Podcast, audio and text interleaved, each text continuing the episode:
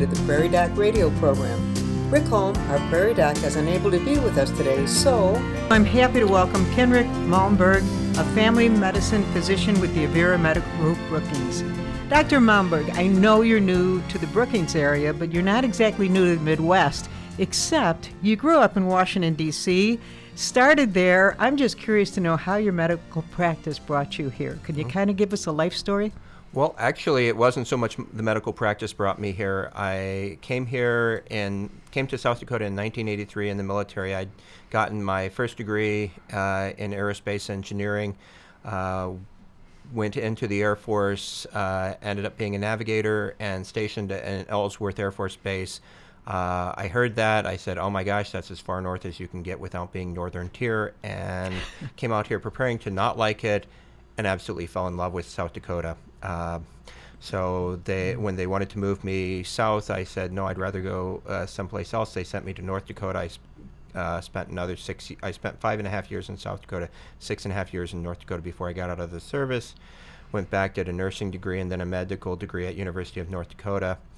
Uh, went out to Wyoming for residency and got an offer to South Dakota and Mobridge, South Dakota, uh, and moved there in 2007. Uh, and loved being out there. Uh, but when I, I got married within a year uh, of being out there, and uh, we started having kids, and Brookings was just such a better place to have children. So we moved to Brookings uh, two years ago in uh, 2014. Well, we're all the better for it. We're really glad you're here, and you were Air Force to begin with. You're an aeronautical engineer. Went into nursing school. You just couldn't stop. You really love school, I take it. Yeah, I can't figure out what I want to do when I grow up. well, we hope you've reached your goal now, and we'll stay in Brookings. We're going to take our first break, but we'll be back to discuss medicine right after these words. Attention, all hunters! If you are not exercising daily, it is time to get started before you exert yourself in the fields in the quest of the elusive pheasant. Start with a walking program and then add physical activities that you enjoy, like biking, swimming, and running. Add a strength training program to prepare yourself for carrying your equipment. If you have any shortness of breath or chest pain, please see your provider before you get out in the field. This could save your life. Call your healthcare provider at the Avera Medical Group Brookings at 697 9500. Hi, welcome back to Prairie Doc Radio. I'm happy to have you listening today. Dr. Holm is unable to be with us, but we're very pleased to welcome Dr. Malmberg, who is a family, oh, let me think. You are a family practice physician, correct? Correct. So, what's the difference between family medicine? How does it differ from general practice and internal? They all sound somewhat the same, but they must not be. Well, no. Uh, first, uh, general practice is a an old term. It comes from back when doctors would get out of medical school, do a year of internship, and then just go into practice, and they would see patients and do whatever they felt comfortable doing. That was general practice. It's uh, people who did not go into a residency program. Internal medicine has been around for quite some time. Uh, it between internal medicine and surgery, they're some of the oldest uh, residencies and the internal medicine is a three-year residency. Family practice came about uh, looking at people who had a broader perspective. We're seeing pediatric patients uh, and doing obstetrics, uh, sometimes even surgery. So they came up with a three-year residency to deal with that. Uh, there's all sorts of uh, fine words on it. Uh, my board, the American Board of Family Medicine, says family medicine is the medical specialty that provides con- continuing comprehensive health care for the individual and family. It is a specialty in breadth that integrates the biological, clinical, and behavioral sciences. Scope of family medicine encompasses all ages, both sex, each organ system, and every disease entity. So you really, cover a lot. So you cover a lot. you do. Really, the big difference between family medicine and internal medicine is that we do see pediatric patients, and in some cases, and back when I was in Mobridge, I did this. Uh, we do obstetrics. Uh, here, I'm not doing obstetrics. I don't think any of our family medicine doctors are still uh, actively delivering babies, but that was an op- that is an option for family medicine doctors that internists just don't do. Uh, but beyond that, uh, fairly similar uh, in what we do. We're the non-surgical special, uh, non-surgical specialty that deals with the entire breadth of a patient's uh, health versus dealing with a specific organ such as the heart or the endocrine system. So you really don't specialize in one thing, you just specialize in your patient. Correct. right, and that's what Dr. Holm likes to talk about. Although he's internal medicine, most of his patient load is probably 70 plus. You know, in yours, you have them from infant on up, I would guess. Right. We have the same group. Uh, in some cases, uh, as a matter of fact, I have a patient who is going to turn 100 years old this uh, month, and I'm pretty excited about that. Uh, but I also have uh, just picked up a brand new baby that I'll be seeing uh, here in about a week that will be two weeks old at that point that's exciting. And I'm a sucker for babies. Me too. yeah, that's good. They're fun to be around. And they don't talk back to you. They might cry a little, but they really don't talk back. There you go. Well, since you deal with children, uh, I know there's a lot of concern and talk about um, vaccinations and how much should you should you follow all the rules on vaccination or can you lighten up? What do you think of why should people vaccinate their children? Well, vaccinations have gotten quite a bit of press lately uh, unfortunately, a lot of it negative, and a lot of it just flat out false. Um, the reason that we do vaccinations in the first place is that we're trying to prevent disease, which is always better than trying to cure it. Uh, and some diseases can only be prevented, not cured. Example is measles. Uh, people say, "Well, so what's so bad about these?" You know, I my grandfather had measles, whatever else. Uh, these are very serious diseases in most cases. Uh, worldwide, uh, there are 700,000 deaths per year from measles. Uh, there are 100,000 uh, children who go blind from measles every year. So it's not this benign little thing, oh, look, you get some red marks on your face, you have a fever, and you stay home from school for three days. That's not the case. Um, mumps, chickenpox, the same way. Uh, I know that there's been a popular thing having chickenpox parties out there, but uh, when we look at chickenpox, yes, chickenpox can even cause death, uh, and uh, there are a lot of uh, children who end up hospitalized from chickenpox, and their parents are going, "Oh, well, I thought it was this mild thing." Plus, any adult who has had the shingles recently will tell you that no, chickenpox are not a whole lot of fun.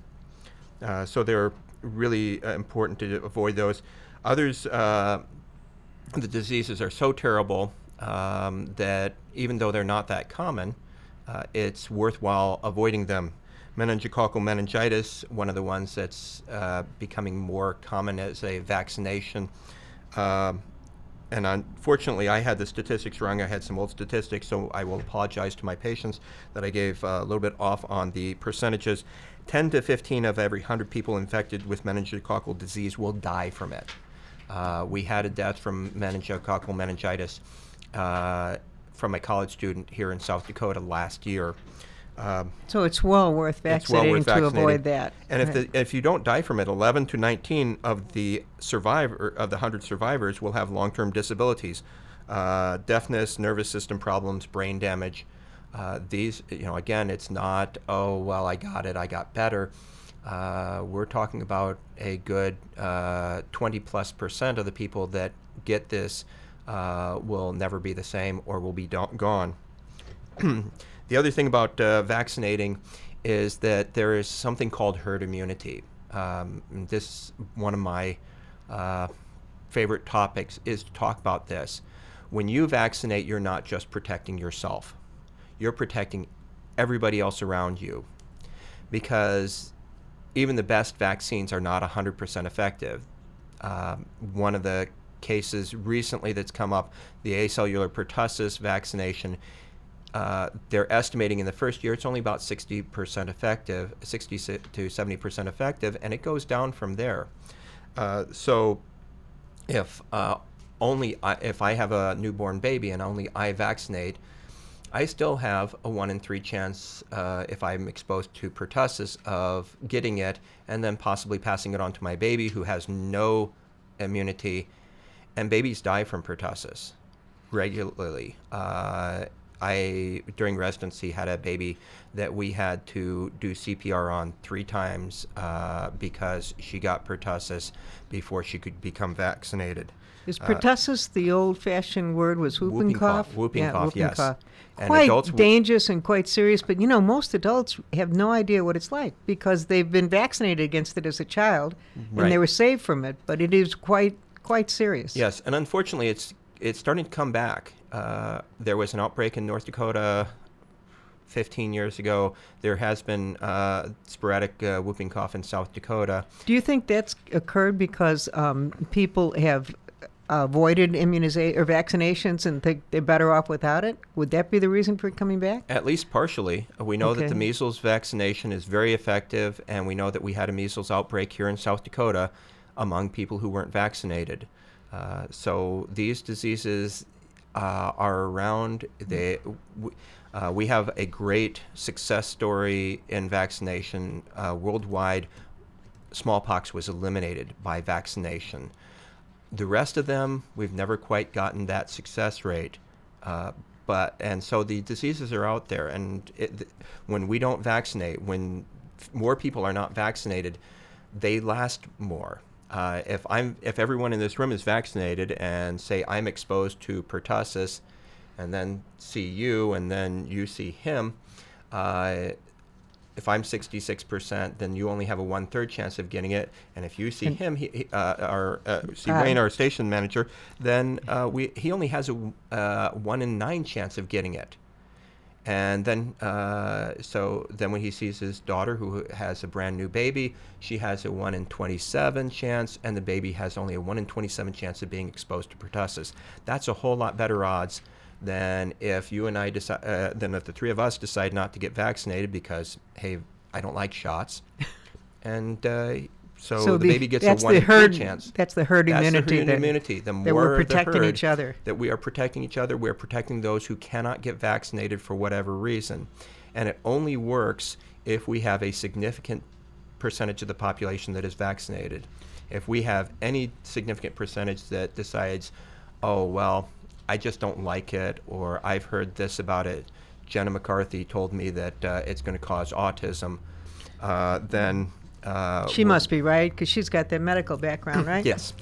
and then we'll actually talk about uh, that uh, hopefully later in the show. Right. Okay. Um, you know, just speaking of uh, diseases that you get as a child, when I was a child, there wasn't um, a vaccine for measles, and I didn't have measles till I was in sixth grade. I had 20/20 sight, perfect vision, all until I was in sixth grade. About a month after I got back to school, because I was homesick for quite a while with the measles, I couldn't see the blackboard anymore. School was almost out, so the next year I went to school and I could not read the blackboard my eyesight was affected by the measles, and I've worn glasses ever since. And they, my eyes have deteriorated over the years too. But it, I don't. There's no one else in my family. I'm one of seven kids. None of them were ever nearsighted in their youth. Never had a problem. But I had it with the measles. So there, there really are results to having these that you'd you'd be happier that if you, if those uh, vaccines are available, get them for your kids. We need to take a break now. We'll be back right after these words. Hi, welcome back to Prairie Doc Radio. I'm Joan Hogan here in the studio. Dr. Holm is missing this week. He'll be back next week, but in his absence, we have Dr. Kenrick Malmberg from the Avera Brookings Medical Clinic. And Dr. Malmberg is a family practice physician, so his patient load, i- as he mentioned earlier, he has a little two week old who's one of his patients, and he has a woman turning 100. So you have quite the age group. Actually, it's a gentleman turning 100. A gentleman, but, uh, okay. Yes. Oh, Quite a right. quite a range. Phenomenal. Well, because you have a younger population that you deal with, we've been talking about vaccinations, and there's a lot of talk about them over the past 10 years. There, that's probably why some of these uh, diseases have come about. But um, what do you think are the dangers of vaccines that people are so worried about? How dangerous are they? Well, there are dangers of vaccines. There's dangers in everything. Uh, I walk out the door here, I could get hit by a car. Uh, the vac- vaccines do have uh, possibilities, including even death. but the rate of this is incredibly low. Uh, we are talking uh, one in a hundred thousand or less uh, in most cases. One of the neat statistics that came up when we were talking about vaccinations at one of my uh, meetings was that you are much more likely to be struck by lightning than you are to have a serious side effect from a vaccination. Um, and so people don't usually go, well, I'm not going to leave my house because I might get struck by lightning. We go out in the rain all the time. But we worry about uh, this one in a 100,000 one in uh, 250,000 chance of having problems by uh, vaccination.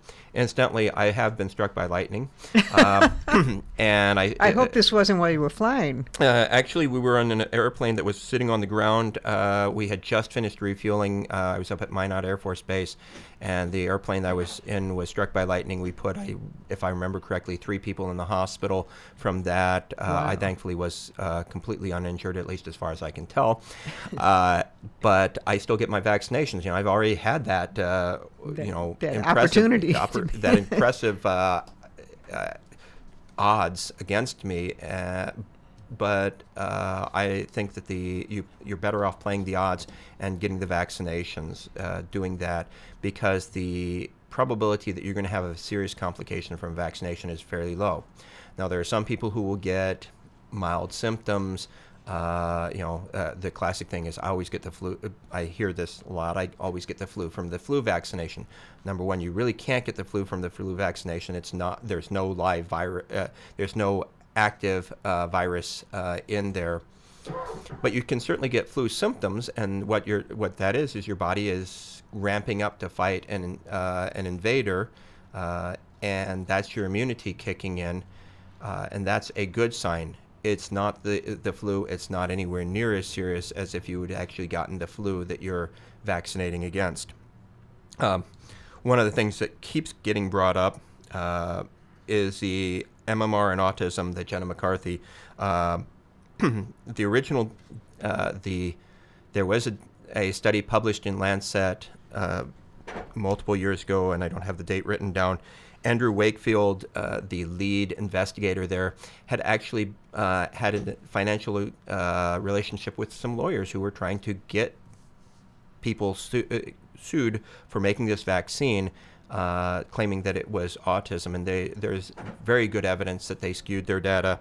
There's now a bunch of studies out. There's uh, some retrospective studies from Denmark that show uh, vaccination and non vaccination data over literally decades and have not shown any uh, correlation between uh, vaccination with MMR and autism. The rates do not show a the, the appropriate change that they should if it was because of the vaccination. I think possibly for parents, um, if you are the parent of a child that has autism, you're looking for an answer. Why did this happen to my kid? Why possibly? And then someone comes out and says it's probably the vaccinations. You feel better thinking it wasn't me. It was that rotten doctor that had me get the vaccination. But overall, it just isn't the cause. And I think when there isn't an answer for why your child has something, that's when you go to the charlatans, maybe. Right. Well, and I un- do understand, and it's uh, getting a diagnosis, especially if it's a serious case of autism, and autism has a full spectrum uh, from people who are function fairly normally all the way to uh, people who are basically uh, institutionalized because of it. And people are looking for answers.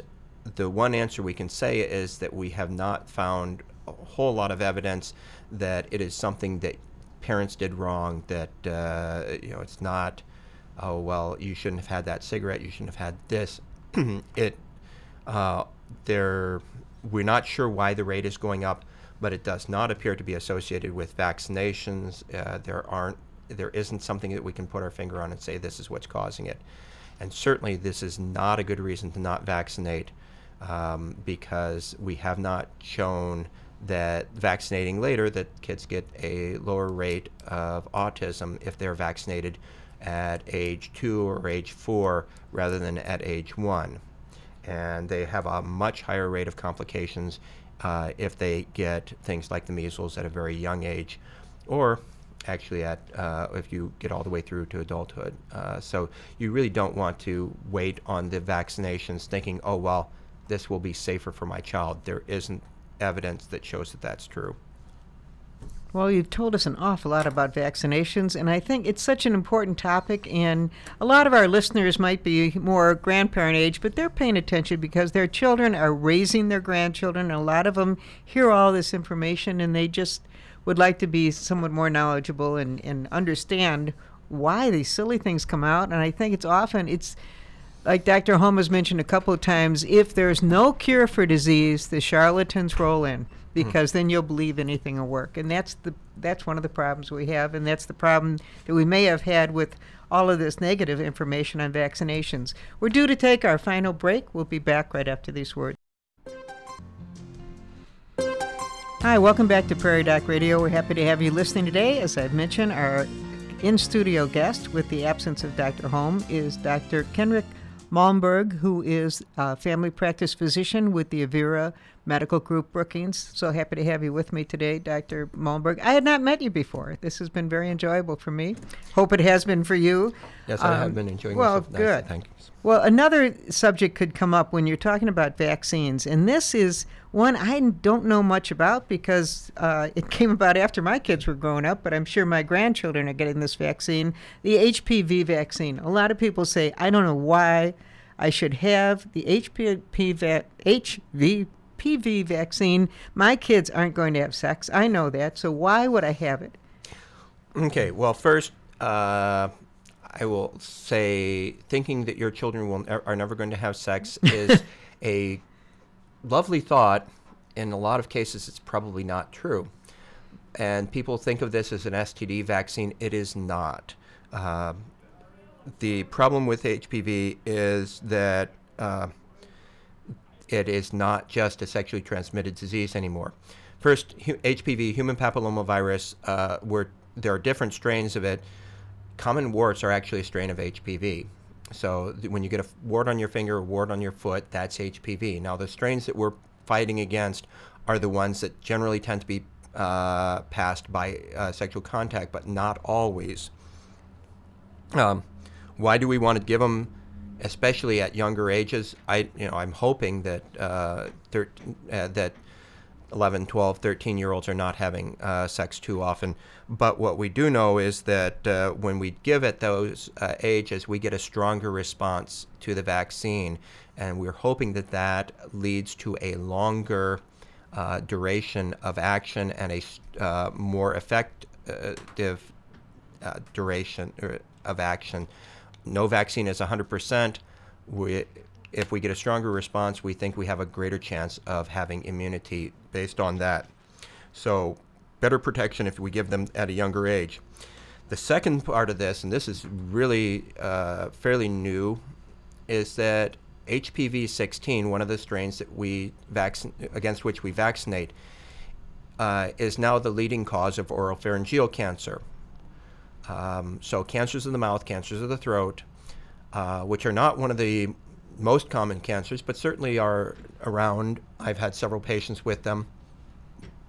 HPV 16 is now beating out tobacco as the leading cause of oropharyngeal cancer. Uh, this doesn't mean you're safer chewing tobacco, but what it does mean is that uh, people can get it. Uh, and you don't get this uh, necessarily from sex. This could be even from kissing. Uh, and if you're say, saying your 13 year old isn't going to have sex, yeah, okay your 13 year old is not going to kiss anyone? Uh, I wouldn't bet on that. Uh, lastly, this is a vaccination not against a sexually transmitted disease. We are vaccinating specifically against cancer. We're vaccinating against cervical cancer, anal cancer, oropharyngeal cancer now. Uh, and this is the only vaccination we have against cancer. This is a wonderful thing. Uh, my kids will get it uh, I can't think of a reason to not give a child this vaccination uh, because I don't want my kids to have cancer.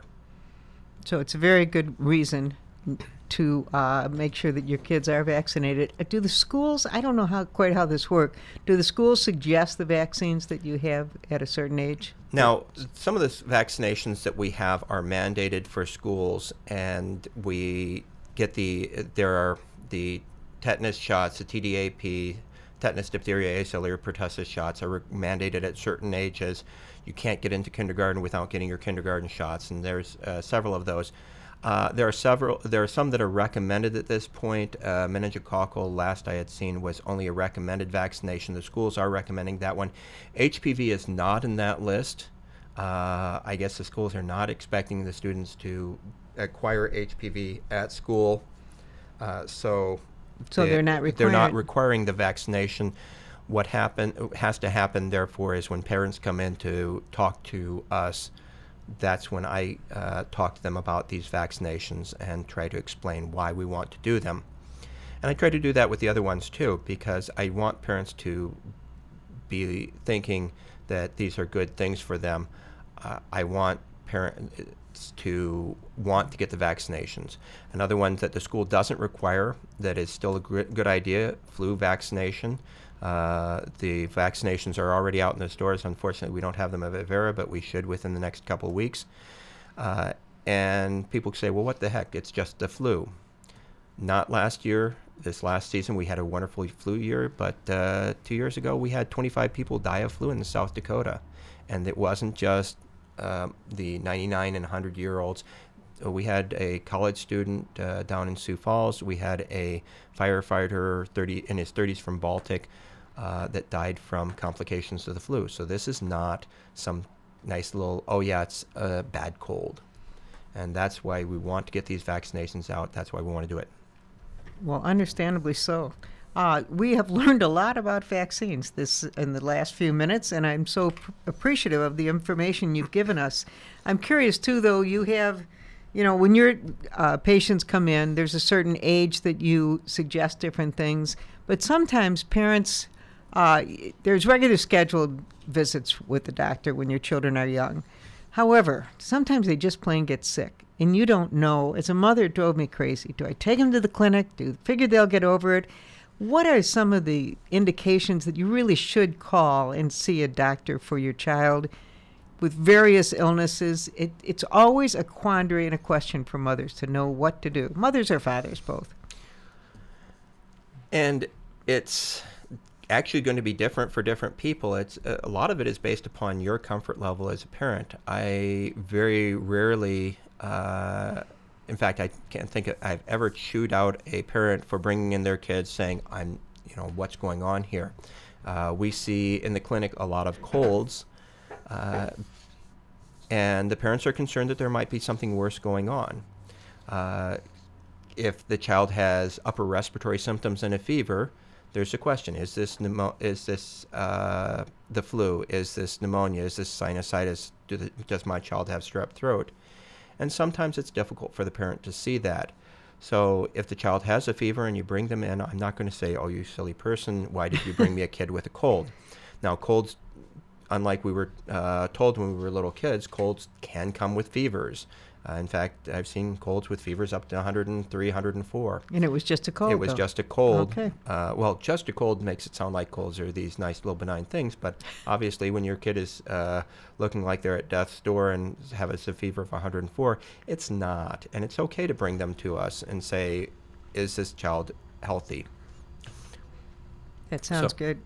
Um, what about antibiotics? I know you haven't listened to Dr. Holm long enough, but the man is so opposed to overdoing antibiotics. Are you pretty light on them as well? I try to be light on antibiotics. Uh, the important thing to recognize is that if you have something that's fairly obvious, obviously a viral disease, you're not helping yourself with antibiotics. I told my patient the only th- if you have a cold and I give you antibiotics, the only thing I'm going to do for you is maybe give you either uh, diarrhea or a yeast infection to t- go with your cold. So it's not very helpful. We try to avoid them, and humans are not like animals. We're not trying to fatten us up so that we don't need to give ourselves pro- uh, antibiotics just to help us grow bigger. Okay, thanks so much. We do hope you've enjoyed our radio program. We've run out of time, but as always, you can hear more from Dr. Holm online at prairiedoc.org, where you may also learn more about the exciting activities of the Healing Words Foundation. Thank you so much, Dr. Malmberg, for joining us today. And thanks to all of you for listening to Prairie Doc Radio. I'll close with Dr. Holm's weekly reminder stay healthy out there, people.